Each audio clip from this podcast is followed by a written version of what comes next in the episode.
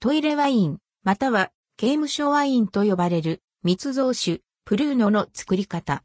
でも、絶対作っちゃダメ。米国では受刑者は刑務所内でアルコール飲料の所有を許可されていない。だが、そんな状況でもアルコールを摂取しようと努める受刑者は後を絶たないという。この努力の成果として誕生したのが密造酒、プルーノ。別名、刑務所ワインとも呼ばれるアルコール飲料だ。受刑者はこれを独房のトイレ内に隠すことが多いため、トイレワインとも呼ばれている。プルーノは刑務所の食堂で提供されるリンゴ、オレンジ、ケチャップ、砂糖、牛乳などを原料に作られることが多い。発酵にはパンに含まれるイースト菌が利用される。また、プルーノの醸造にはワインソンではなくゴミ袋が使用される。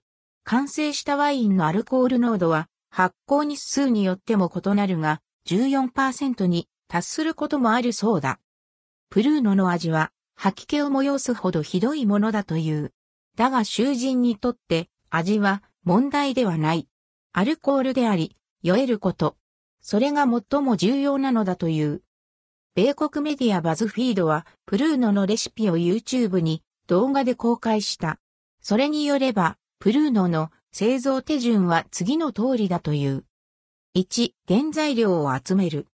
プルーノの原材料となるフルーツ、ケチャップ、砂糖、または砂糖の代わりになるもの、それにパンを集める。また、プルーノの醸造で使用するゴミ袋と靴下も用意する。2、フルーツ、ケチャップ、砂糖をゴミ袋に入れ、フルーツを潰しながらよく混ぜる。バズフィードによれば、囚人の気持ちを想像しながら、世界に対する怒りをぶつけるように、ゴミ袋を殴ると良いそうだ。3、パンを靴下に入れる。入れたら、その靴下ごと、プルーノの原材料の入ったゴミ袋に投入する。4、冷暗所に4から5日置く。5日後、ゴミ袋を開ければ、そこには完成したプルーノがあるはずだ。バズフィードは完成したプルーノの味見をしている。それによれば、確かにアルコールの味はするが、腐ったジャンバジュースの匂いはして飲めたものではないそうだ。さて、上記のレシピに従ってプルーノを製造すると、日本では酒税法により10年以下の懲役、または100万以下の罰金に課せられる可能性があることに留意されたい。また、製造したプルーノを飲むのは危険でもある。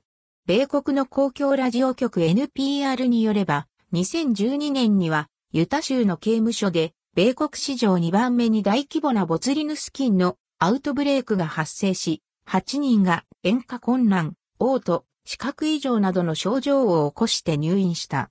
このうち3人は集中治療室での加療が必要となったという。